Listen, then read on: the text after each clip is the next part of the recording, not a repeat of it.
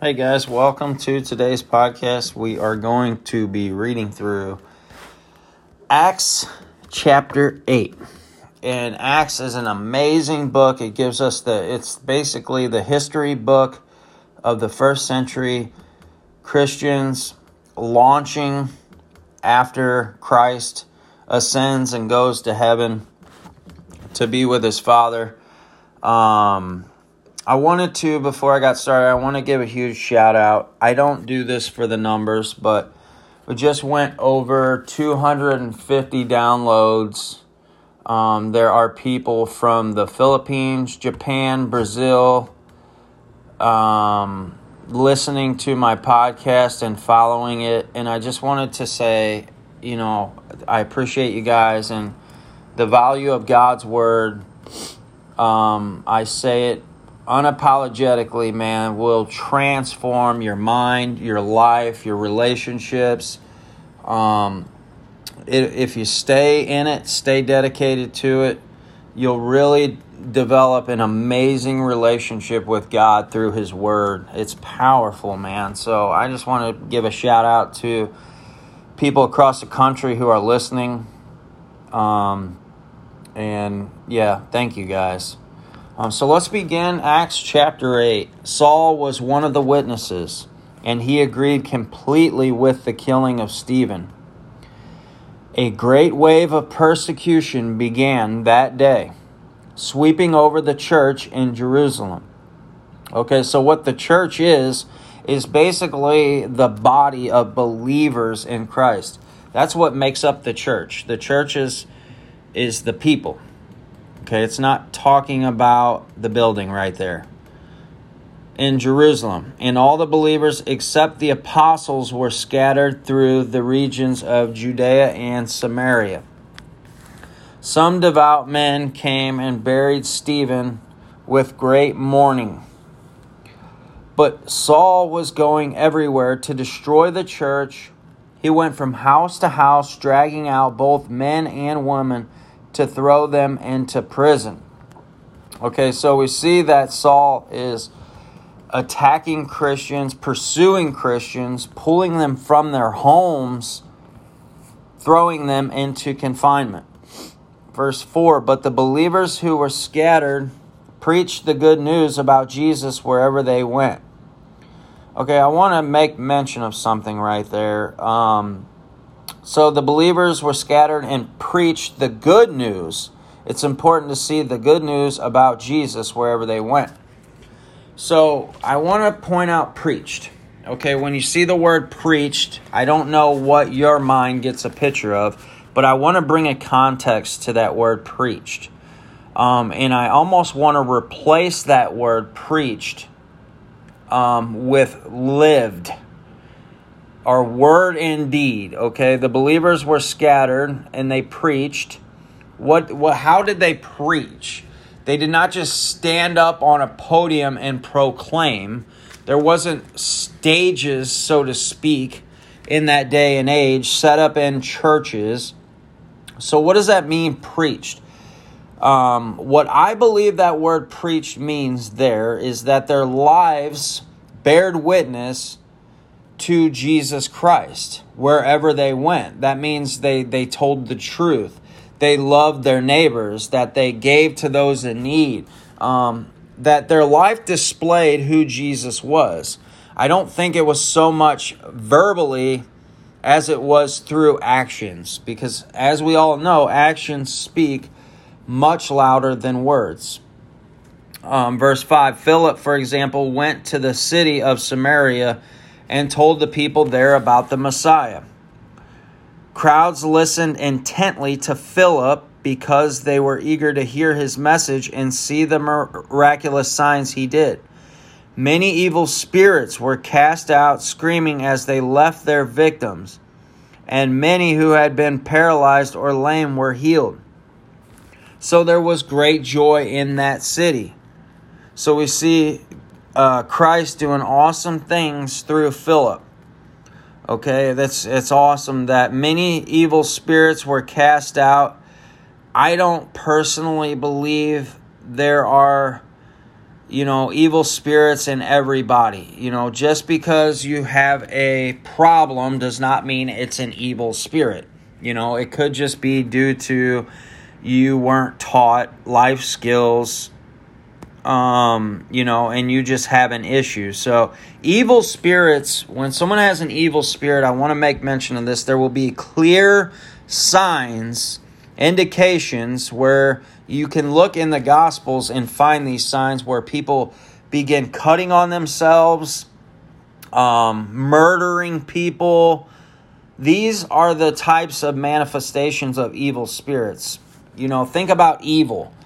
I mean, evil, that that is when somebody is possessed. That is in the most extreme form. Think about possession is fully captivated by an evil spirit.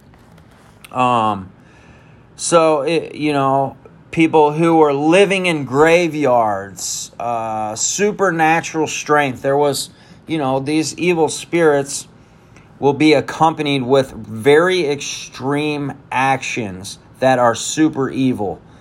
Um, but not just everybody has an evil spirit. So I just want to make mention of that. And verse 9, continuing forward, a man named Simon had been a sorcerer there for many years, amazing the people of Samaria and claiming to be someone great.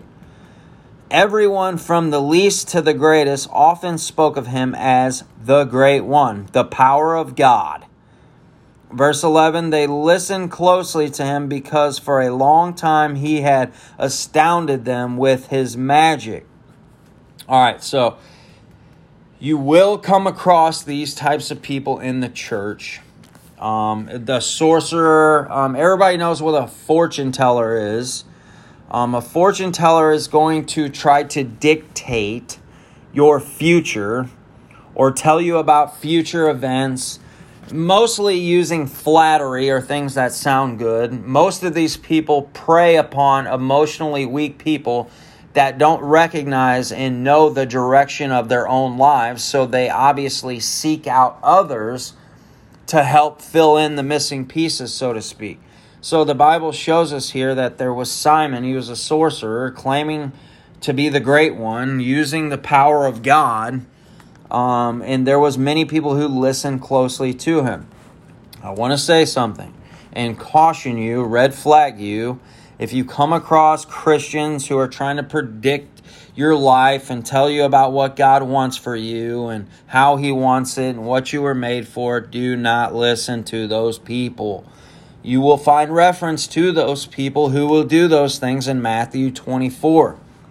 Um, they will be a part of the last day deception. They are trying to deceive you. They will fill you and use flattery and and you know blow smoke practically, and, and that's what they do. But now, verse 12, the people believe Philip's message of good news concerning the kingdom of God and the name of Jesus Christ. As a result, many women and men were baptized. Then Simon himself believed and was baptized. He began following Philip wherever he went, and he was amazed by the signs and great miracles Philip performed.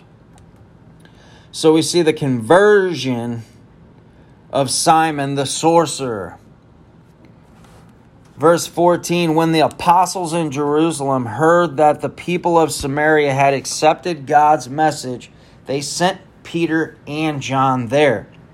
I like I like how Simon was he had the influence in that area.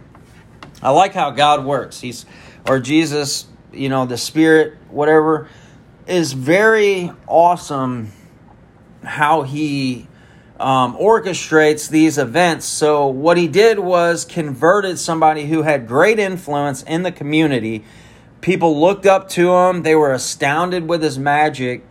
So God sends Philip in the message of Jesus Christ in the kingdom of God. Obviously, Philip carries that message. And so Simon getting baptized makes that outward symbolic um, you know, statement to the public that his sins are forgiven and he believes in Jesus and he received the new life. And, you know, Philip doing miracles, signs, creating that following, convincing people that God was with him. And I love this because it's just so strategic how God gets the person and converts the person with influence in that community. Now, um, all of the sudden, Peter and John show up on the scene. so we gotta, you know, God's really doing all these awesome things in the beginning church. In verse 15, as soon as they arrived, they prayed for these new believers to receive the Holy Spirit. Um, verse 16, the Holy Spirit had not yet come upon any of them, for they had only been baptized in the name of the Lord Jesus. Verse 17 Then Peter and John laid their hands upon these believers and they received the Holy Spirit. So we see, you know, Peter and John, who were full of the Holy Spirit, they were apostles. Um, they had been given great abilities by God. And so we see that Simon was baptized in the name of the Lord Jesus, but he had not yet received uh, the boldness and the power yet. So we got Peter and John asking God to give him the Holy Spirit. Um, and when Simon saw that the Spirit was given, when the apostles laid their hands on people, he offered them money to buy this power. Let me have this power too, he exclaimed. Oh boy, when anytime you see the gospel and money um, can, converting, it's dangerous. He exclaims, so that when I lay my hands on people, they will receive the Holy Spirit. But Peter replied, May your money be destroyed with you for thinking God's gift can be bought. They makes a clear distinction right there that, that money does not participate in God's kingdom. It doesn't there's no buying the gifts, there's no earning, there's none of that gifts are God given. They're given to certain people for certain reasons. Um, so we see the reasons. Um, obviously, it's creating this first century church. That's why the miracles are taking place. Um, in verse 21, you can have no part in this, for your heart is not right with God. Verse 22 Repent of your wickedness and pray to the Lord. Perhaps he will forgive your evil thoughts. For I can see that you are full of bitter jealousy and are held captive by sin. Verse 24 Pray to the Lord for me. Simon exclaimed that these terrible things you've said won't happen to me. After testifying and preaching the word of the Lord in Samaria, Peter and John returned to Jerusalem, and they stopped in many Samaritan villages along the way to preach the good news. Um, there's a couple things real real quick to reference in this passage um, where Simon um, was trying to buy the gift of the Spirit, and you know he injected money in purchasing this, and so we see as a result of that wickedness. That's wickedness um, there is bitter, jealousy, evil thoughts, all connected um, with with Simon. And we're going to go on to verse 26. As for Philip, an angel of the Lord said to him, Go south down to the desert road that runs from Jerusalem to Gaza. He's received some divine direction there. Um, Verse 27 So he started out and he met the treasurer of Ethiopia, a eunuch of great authority under Candace, the queen of Ethiopia. The eunuch had gone to Jerusalem to worship, and he was now returning. Seated in his carriage, he was reading aloud from the book of the prophet Isaiah. The Holy Spirit said to Philip, Go over and walk along beside the carriage. Philip ran over and heard the man reading from the prophet Isaiah. Philip asked, Do you understand what you are reading? The man replied, How can I, unless someone instructs me? And he urged Philip to come up into the carriage and sit with him. Verse 32 The passage of scripture he had been reading was this He was led like a sheep to the slaughter and as a lamb is silent before the shears, he did not open his mouth. Verse 33 He was humiliated and received no justice.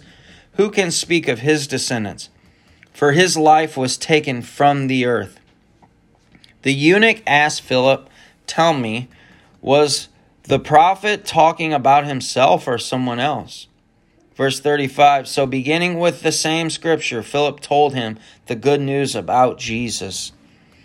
Verse 36 As they rode along, they came to some water, and the eunuch said, Look, there's some water. Why can't I be baptized? He ordered the carriage to stop, and they went down into the water, and Philip baptized him.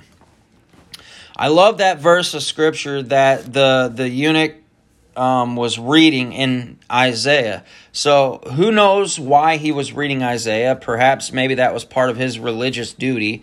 Um, but the man of God, Philip, comes along who can clearly interpret Scripture in context, and he teaches Scripture. Um, he he teaches the the eunuch um, the the meaning of the the sheep that was led to slaughter, which is what Jesus Christ was. He was a sheep because he was humble, he was lowly, he was meek. Um, you know, he did not think of himself as being a great uh, leader, but he he was humble, and and Jesus was that sheep that was led to slaughter, and he was silent. He didn't open his mouth and defend himself. Um, and he was humiliated for all to see and his life was taken from earth. That was what happened to Christ, and that was foretold years prior to Jesus coming. But but I believe Philip, it doesn't give exactly the message Philip tells him, but we do get that it's the good news about Jesus Christ. What's the good news about Jesus Christ? That he has the power to remove the sin and the shame from your life. He has the ability to remove the grip of sin that holds every human hostage. He has the ability to change that disease that runs through your blood, that brings about destruction in your mind, in your relationships, in your heart. All of that. That's the good news that Jesus is the Son of God and that He can grant you eternal life. That's the message of the gospel. And so the eunuch was like, All right, man, I want that. And we see that baptism is a part of it. Baptism is a huge symbolic part of being a Christian. So Philip, being Philip, says, Let's get down to business, man. I'm going to baptize you. In verse 39, when they came up out of the water, the Spirit of the Lord snatched Philip away. The eunuch never saw him again, but went on his way rejoicing. Verse 40 Meanwhile, Philip found himself further north at the town of Azotus. He preached the good news there and in every town along the way until he came to Caesarea. Okay, so we see verse 39 they come up out of the water. The Spirit of the Lord snatched Philip. That means Philip left the scene. Perhaps he said goodbye. Maybe he didn't, but he was going on to his next mission. You see, the apostles were very mission based. They were mission minded um, people. That that you know, God had a very distinct mission for their lives, and that was to spread the gospel of Jesus Christ. Um, you know, and I want to say, God uses me in a very similar way. Um, but we all are unique, and we're not all mission to be early church apostles, guys. So don't try to, uh, you know, repeat and do everything you're seeing. It's not, we don't have to do that. The Holy Spirit's going to work in and through our lives. I see it every day, and I get to be a great part of this gospel of Jesus Christ um, in my day in and day out life. It's not something you turn on and turn off. It's not like a performance type of thing. It's it's nothing like that, guys. It just shines through your life day in and day out. Um, but Philip here, you know, he baptizes the eunuch and then he's got to go. And it says that the eunuch never even saw him again. Uh, meanwhile, Philip found himself further north at the town of Azotus. He preached the good news there and in every town along the way until he came to Caesarea. So we really see that, that Philip has given his entire life to the devotion of the spreading of the good news of Jesus Christ. He went town to town to town telling them, you know, that, that Jesus Christ is alive, that he resurrected from the dead. That is also a very key part to the gospel. The good news is that Jesus is still alive um, he is still working, even to the current day. Um, he is still alive. He is still working. I am a witness um, of the, the good news of Jesus Christ. Um, so that brings chapter 8 to a close. And just wrapping it up, we see, you know, persecution coming, persecution scatters the early believers, and the message is being spread through the land. And if you remember, I think it's Matthew 28, Jesus gave the great commission to his apostles was to go into the world, spread the good news. Um, and that's what we see being played out right here in the book of Acts. Ultimately, you know, even how does this affect nowadays? Well, nowadays the gospel has gone worldwide. It is currently worldwide. Um, Jesus has his people all over the world. Um, you know, so we see in the book of Acts how that all began and what they went through in the sacrifice that these people made, man, they are heroes in the faith. You know, we have heroes in America, which, you know, obviously our soldiers who who make that that ultimate sacrifice of dying for freedom of our land is wonderful. But we also have another um, these these are men of faith and they are honorable because they are spreading the the spiritual freedom so to speak. Um, there's a natural which are military and these are basically the military spiritual men. You know that's what the apostles were. They were soldiers in the spiritual realm and they really um, spread that whole hope of jesus christ um, through the early day church um, and that, like I said, that wraps up chapter 8. I love studying God's Word with you, and I love going through God's Word chapter by chapter, verse by verse. I look forward to, definitely looking forward to bringing Acts chapter 9 to you. Thank you guys for listening.